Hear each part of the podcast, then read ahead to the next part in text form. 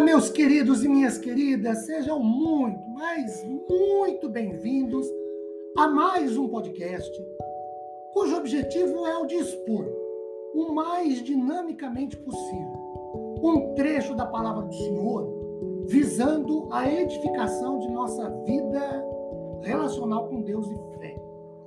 Meu nome é Ricardo Bresciani, eu sou pastor da Igreja Presbiteriana Filadélfia de Araraquara, igreja esta situada na Avenida Doutor Leite de Moraes, 521, na Vila Xavier. Queridos, é sempre uma grande alegria levar a todos vocês mais uma reflexão bíblica. Hoje, tendo por base o texto de Levítico, capítulo 26, do versículo 3, 3 ao 13, e eu vou pedir gentilmente que você, tendo sua Bíblia, possa fazer a leitura desse texto. Ele contém verdades bíblicas. Verdades bíblicas essas descritas aí em Levítico 26, mas que também são apresentadas em dois outros textos paralelos. O primeiro deles, Deuteronômios, Deuteronômio 7, 12 a 24, e depois também Deuteronômio 28, de 1 a 14. Nós temos as referências em epígrafe cujo título da passagem é Bênçãos decorrentes da obediência.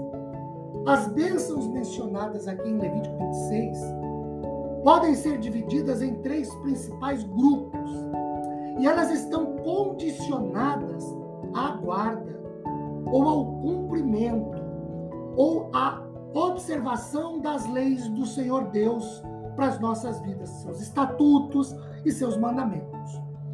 Primeiro grupo de bênçãos que nós podemos destacar aqui, em Levítico 26, de 3 a 13, são as bênçãos sobre as chuvas que, direta ou indiretamente, afetariam as condições agrícolas em termos de melhorias na situação da agricultura nacional.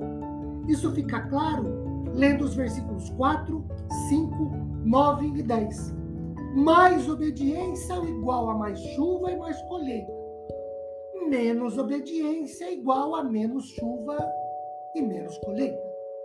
O segundo grupo de bênçãos condicionado à obediência, que nós podemos destacar aqui em Levítico 26, são as bênçãos que estão alinhadas nos versículos 6, 7 e 8 registram como bênçãos de paz e segurança com os povos à volta de Jerusalém. E numa eventual guerra contra inimigos, a garantia de vitória, mesmo sendo esses inimigos em maior número de guerreiros. Lembrando sempre, maior obediência, maior número de vitória. Menor obediência, maior número de derrotas. O terceiro grupo, queridos, de bênçãos condicionadas à obediência, que nós podemos destacar aqui em Levítico 26, são as bênçãos registradas entre os versículos 11 a 13, que dizem respeito ao tipo de relacionamento com Deus.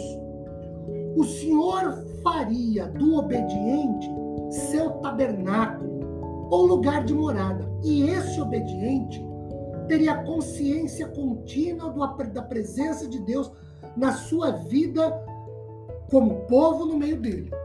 Ou seja, quanto mais obediência, mais desfrute da presença de Deus nas coisas da vida. Quanto menos obediência, menos desfrute das bênçãos de Deus na nossa vida.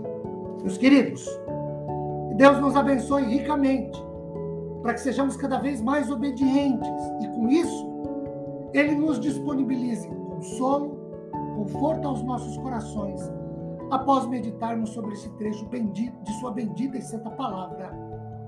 Amém.